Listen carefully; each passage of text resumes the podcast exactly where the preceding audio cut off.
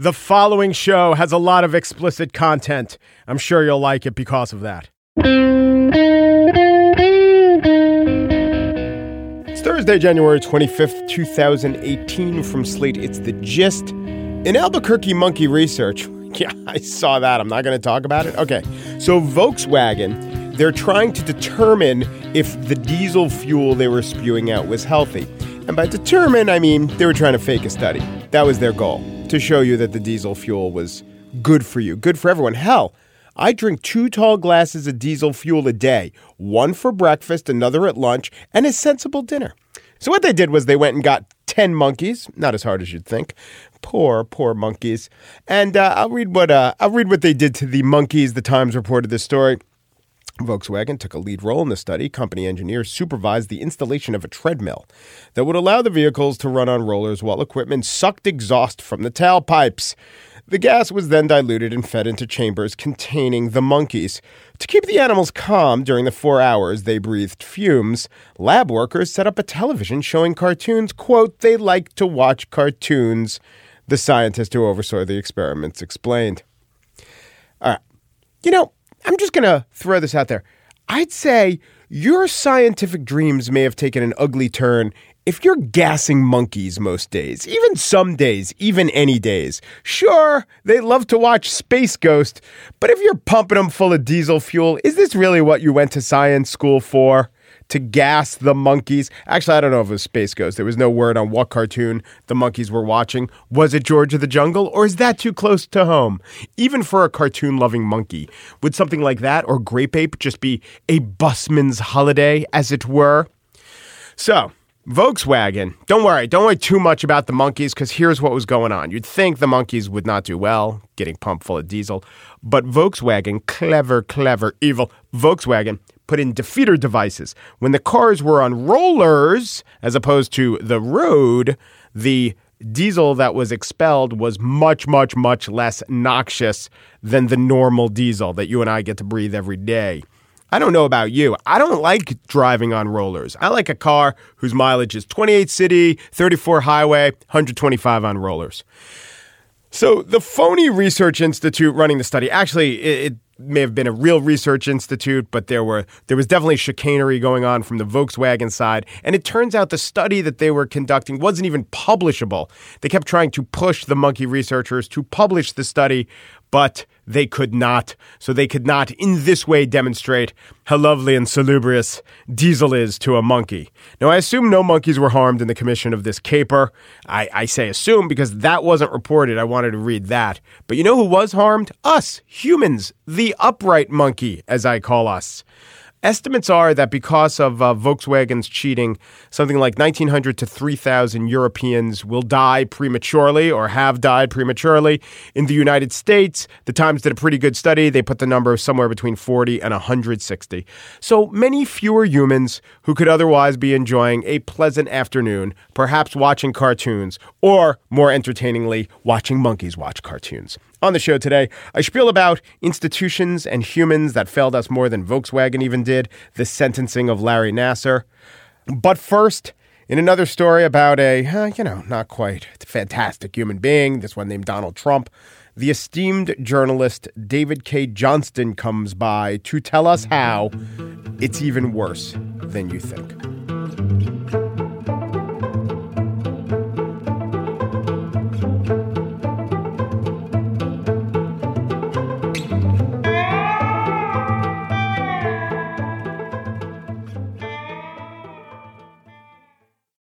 Here to tell you about one of the most attractive automobiles you're ever going to lay your eyes on. And it's not just how good it looks, it's everything that can do. For those who embrace the impossible, the Defender 110 is up for the adventure. This iconic vehicle has been redefined with thoroughly modern design. The exterior, which won me over, is reimagined with compelling proportions and precise detailing. The interior is built with integrity, using the most robust of materials. The Defender capability is legendary whether you're facing off road challenges or harsh weather conditions. The Defender 110 lets you go further and do more. Cargo capacity means you got room for your gear. To drive the Defender is to do what you do via your intellect, via your passions in life. It is to explore with greater confidence. Ready for a wide range of adventures? The Defender family features the two door Defender 90, the Defender 110, the Defender 130 that seats up to eight. Learn more at LandRoverUSA.com forward slash Defender. David Cay Johnston, Pulitzer Prize winner and former president of investigative reporters and editors. That's a big deal in our profession. He's out with a new book. It's called It's Even Worse Than You Think What the Trump Administration is Doing to America. In it, he brings his decades of expert reporting, decades that have had him tangling with Donald Trump for years and years. He brings it to the fore and explains how the Trump administration is hurting us and hurting you. Hello, Mr. Johnston. Thanks for coming in. Hello. Just the timeliness factor must have, um, you must have been tearing your hair out. Oh, I'm not going to get to this. I'm not going to get to that. Yeah, we had to close the book in late September, and uh, there were a number of things I wish, you know, I could have had another month or two because a lot of things gelled late in the year. The Trump administration has loosed what I call political termites.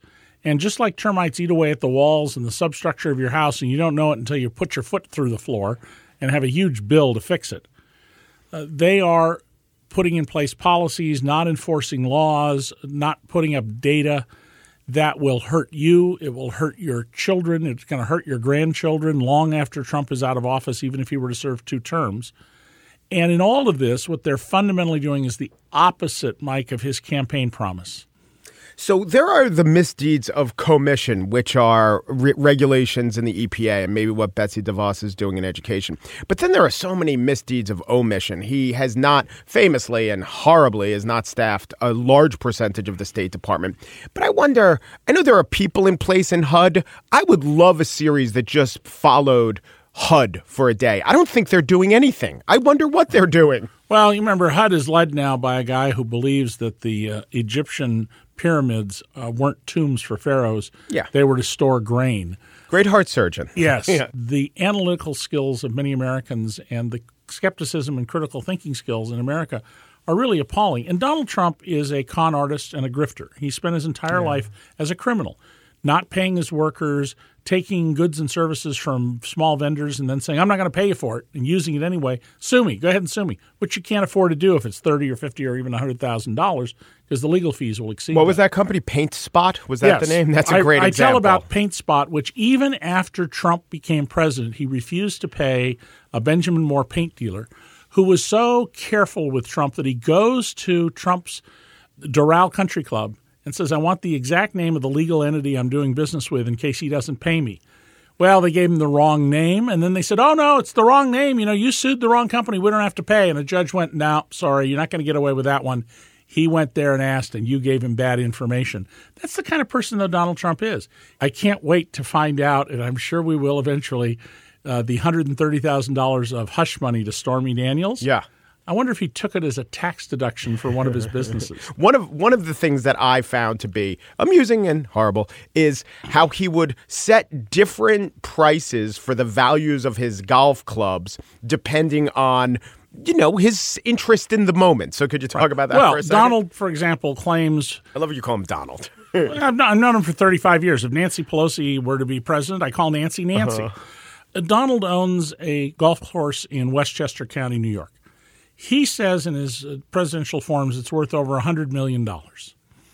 But he told the local tax authorities it's worth 1.4 million. Yeah. That's that's the price of about two houses off the fairway in that neighborhood. yeah, have you been to Westchester? yeah. yeah. and, and and it's absurd. And he does this all the time. He tried very hard not to ever let the uh, New York City auditors see the books of the Grand Hyatt Hotel when he cheated on making payment. And only because of their persistence did they find out when they kept saying this record, these were destroyed in a flood. These records were accidentally erased from a computer. And these guys wouldn't give up. And the auditors eventually got the actual records, and Donald had just cheated left and right. Your expertise is is economics and tax law And regulation. Regulation. You've told this story before, but tell me uh, how you got a hold of some of his taxes and what those taxes, after now that we know about them and have processed them, what those really tell us about him as a businessman and person. Well, I was in uh, Mar- uh, down in Florida shooting a photograph with my iPhone of Mar-a-Lago when the phone started vibrating, and one of my grown children said, call home urgent. And she then tells me she's just emailed me images of Donald Trump's 2005 tax return, not the complete return, just the cover sheets. And two thoughts immediately hit me. One was, uh, is this authentic? And how to get them to acknowledge it's authentic. This tax return told us several very important things. Uh, number one, it showed Donald's income was uh, $3 million a week almost. But his income tax rate under the regular income tax system was less than 3.5%. That's an important number. The average income tax of the bottom half of Americans is more than 3.5%. The bottom half of all or the bottom half of tax paying Americans? Of people who file tax yeah. returns. Right. And their average income is about $300 a week. Donald's was almost 3 million a week, and he's taxed more lightly than them. The only reason he paid $36 million in taxes, which brought him up into the low 20s uh, as a percent of his income, is something called the alternative minimum tax. However, the way that tax works for most people, it doesn't didn't allow you to deduct yourself, your children, your spouse, your property taxes, etc. Donald was hit by a provision involving real estate owners, and he would get the money back in the next year or future years. Mm. So the reason I think Donald sent it to me was it showed big income, exceptionally big income for him for a year. Uh, it showed he paid a lot of taxes and most people wouldn't get that the alternative minimum tax was temporary. Wait, you said the reason Donald sent it to you. Oh, I'm pretty sure Donald sent. It. Donald has a long history of leaking things about himself. Right. He's uh, leaked things to me in the past, and so 2005 is the most, and uh, it's a client copy. The, sta- the copy Right. I have is stamped client copy. I think if his taxes, his wealth were known, and we could take that information and marry it to the tax bill, we'd come up with a number. And we'd say this tax bill will enrich Donald Trump by this amount. Oh, or we know how much. We know. What do based, you think? Well, based on the 2005 tax return, uh, we know this. First of all, his tax rate for his 500 plus businesses will be cut by half. Uh, he's currently should be paying about 40 percent of his profits to the federal government, and instead he'll pay 21. So whatever the business profits are, he got 20 cents on the dollar more for himself. Now, in the estate tax, if he was worth the 10 billion he claimed, he would save when his time runs out 4 billion. Uh, if he's worth 1 billion, he saves 400 million. So when Trump gets up and says, you know, this bill hurts me, trust me, I'm not going to be better off, and Sarah Huckabee Sanders backs it up, that is a lie. That isn't a function of, of, of the edge of truth. That is a flat out, indisputable lie. They know it's a lie, and it's indicative of the absolute lack of moral character of Donald Trump. To play a bit of devil's advocate, those two positions are tried and true Republican positions. Uh, Lower to- taxes is a Republican position. and in fact lowering corporate taxes perhaps not by that amount Yes. this is a pretty bipartisan largely bipartisan issue so you could argue that he was doing things in the best interest of the com- country that happened to benefit him are there parts of the tax bill that passed that specifically are catered to the specific businesses Oh yeah, in? yeah. Well, for example, uh, there are additional tax breaks now for corporate jets, personal Yeah. jets. There are burdens that are put on people. Police and firefighters uh, can no longer deduct the cost of their uniforms, their guns, and their bullets, and the dry cleaning of their uniforms. They used to be able to do it. Uh, they can't deduct their union dues. Teachers who want to get an advanced degree, which should make them a better teacher and get them more money, they can no longer deduct the tuition and books. And there's a huge deferral issue. All this money offshore, the companies that are now saying, look, it, we're going to bring this money back. Well, they're not bringing it back right now. It's already here, except on paper. It's listed as an address offshore. And secondly, they get, I think it's 10 years to pay the taxes. You pay a little bit the first year, less than 10 cents on the dollar of the taxes. And then the last year, you pay like 25% of it.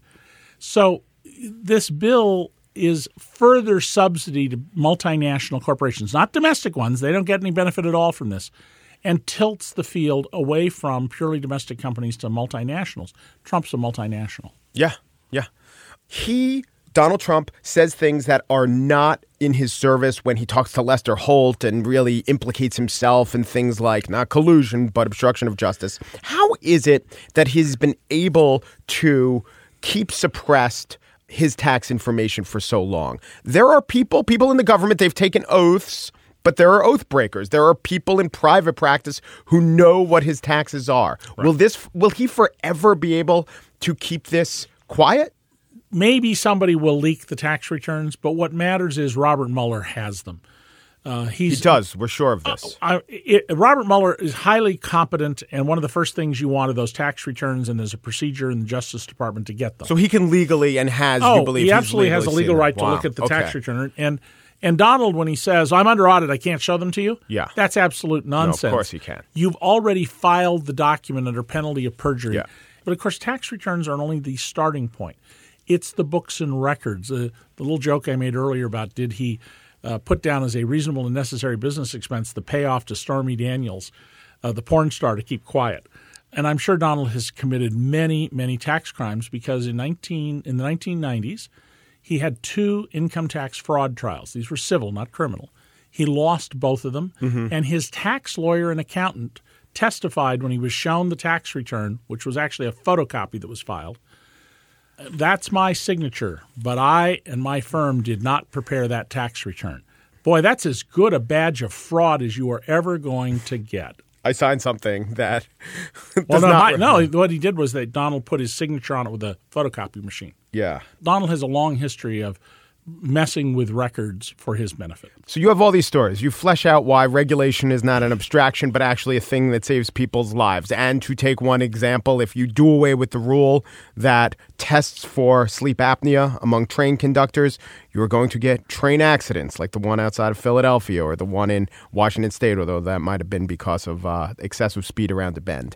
There's another argument, which is, you know what? People are going to, and this is an argument more for the midterms, people will look at their own paychecks. There was a tax cut they'll get $400 more. Let's not lie. I mean, it's not true that most people won't get some tax cut. Most people in the first couple of years are going to get a tax cut. Once they get the tax cut, that's it. They vote with their pocketbooks. What do you think? Well, it's true. Five out of six people starting in February are going to get more money in their paycheck. Yeah. It may not be a lot, but if you've gotten raises that are only the, the cost of living for years, suddenly having another 20 bucks a week in your paycheck, that's $1,000 a year, that's a big deal to you. That's the not other before hand, taxes. That's because the withholdings have been because that's right. Because you're, the tax paychecks pay are going less. up. Thank you. That's right. Thank you, Senate if you- Republicans and, you House have- Republicans. And if you have children, Yeah. uh, this is a good deal for you. For many, many people, especially people who are in the upper middle class, seventy-five thousand to four hundred thousand dollars a year. However, when they do their tax returns in the spring of next year, they're going to find that their their total tax burden went way up because they don't get to deduct state and local taxes except ten thousand dollars. You get a break today. We have the midterm elections in November, and you're going, "Hey, this is good. I got more money in my pocket." And then the next year, you begin to find out this isn't true. And if you're in the lower income groups, the Republicans have already made it clear they're coming after the programs that benefit you Social Security, Medicare, or Medicaid. I think this was brilliant politics. David Cay Johnston is the author of It's Even Worse Than You Think What the Trump Administration is Doing to America. Thank you. Thank you.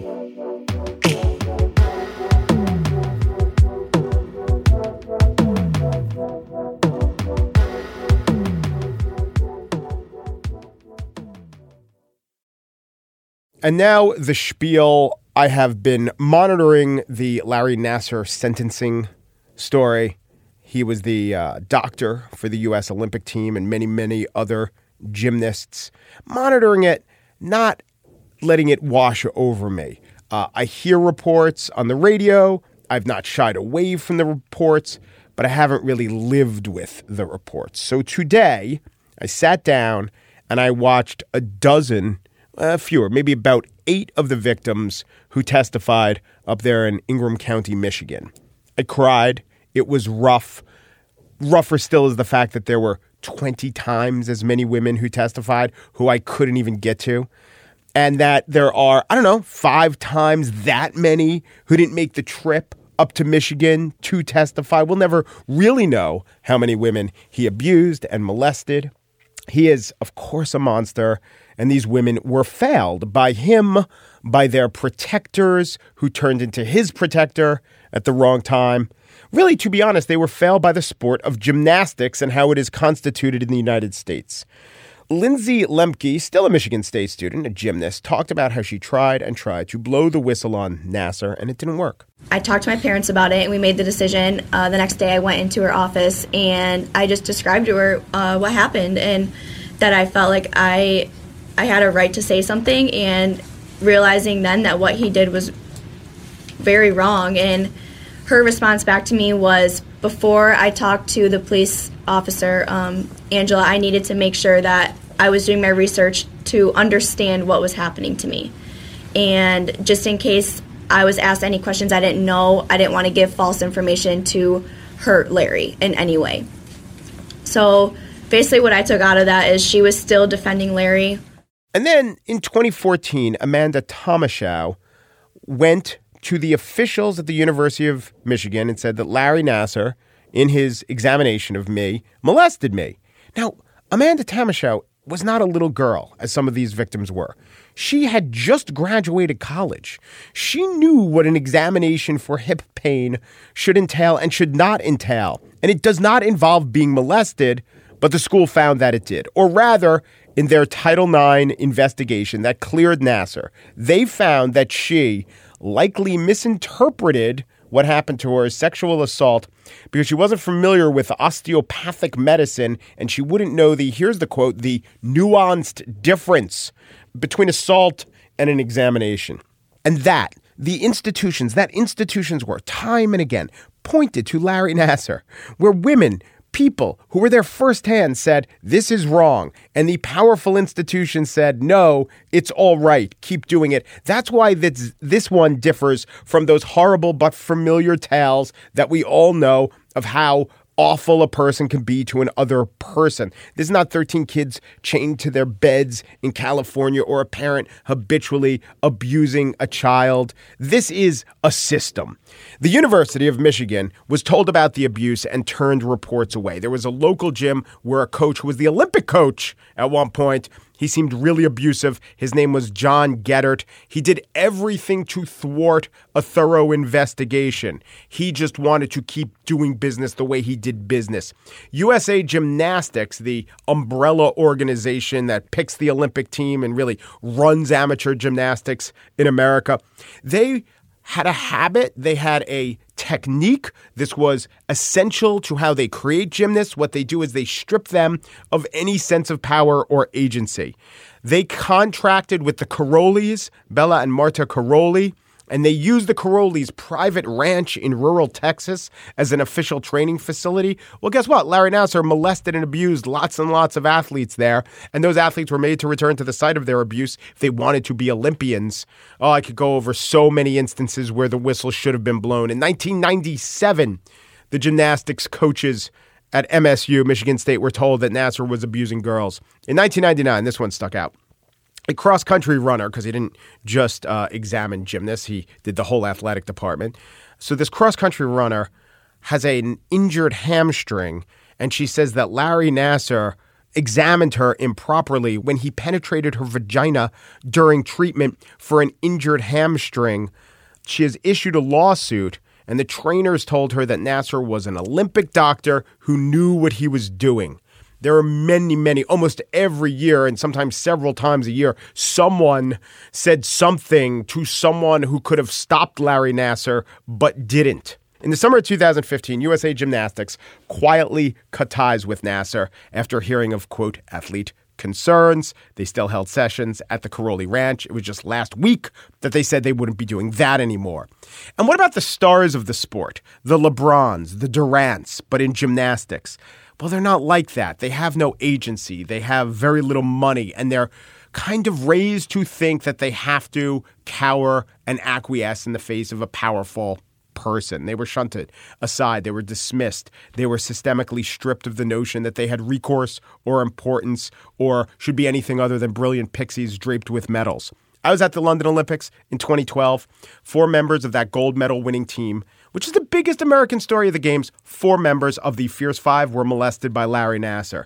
Jordan Wieber, one of the Fierce Five, testified at these hearings. Her words were harrowing but familiar. Let me play a second of those.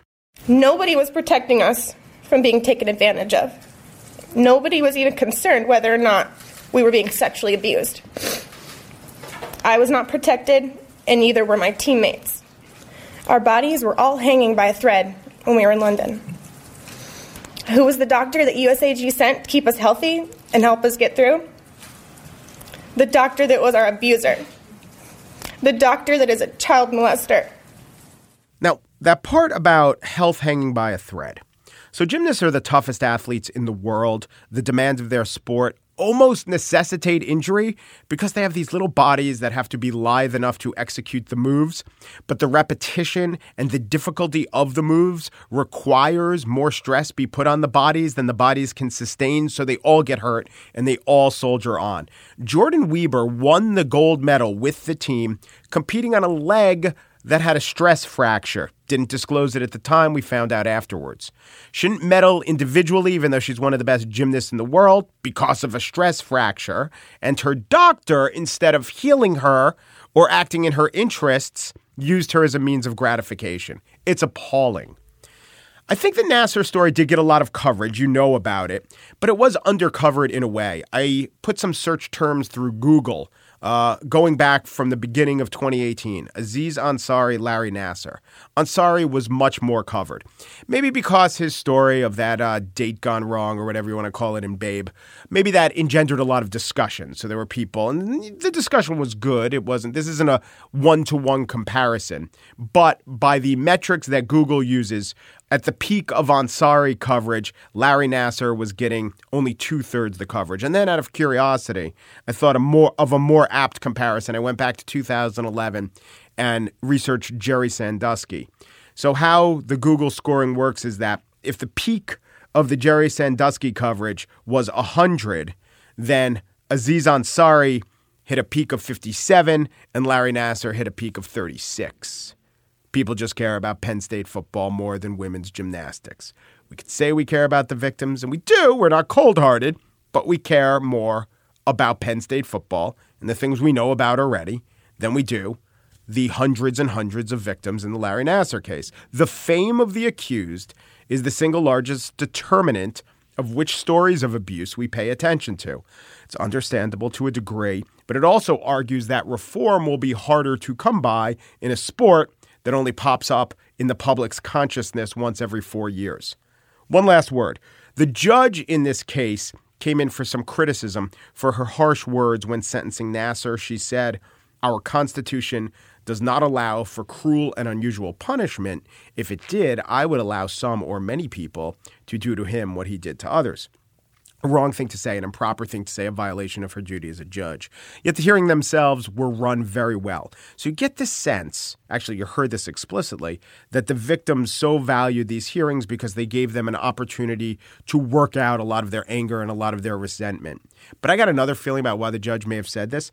I dipped in here and there. I saw maybe eight victims give their full testimony, parts of others in news coverage, some read a bunch of transcripts. The judge was there for well over a hundred of them, all of them.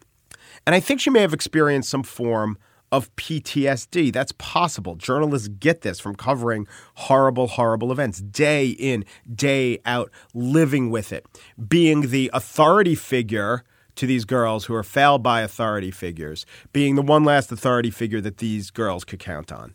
And I think it wouldn't be a bad thing if the entire hierarchy of elite gymnastics were in some way made to feel that pain.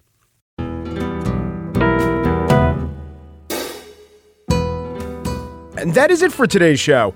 Gist producer Pierre Bienaimé enjoys a three episode arc of Teen Titans Go while strapped to a galvanic skin response machine. Don't talk to Gist senior producer Mary Wilson as she takes in Jabberjaw while at the same time trying to deny herself that marshmallow. Steve Lickteig is the executive producer of Slate Podcast. He wants to point out that the original subject of the learned helplessness experiment was Droopy Dog who came by the helplessness pretty naturally. There was little learning involved. The gist you know the invisible gorilla experiment where observers are asked to track a basketball being passed back and forth and they don't notice that a gorilla walks by? Here's the thing the gorilla was Magilla, and he's mighty nice. He's so ingratiating, it just blends right into the background. I'm saying it's a poorly designed experiment. Duperu, and thanks for listening.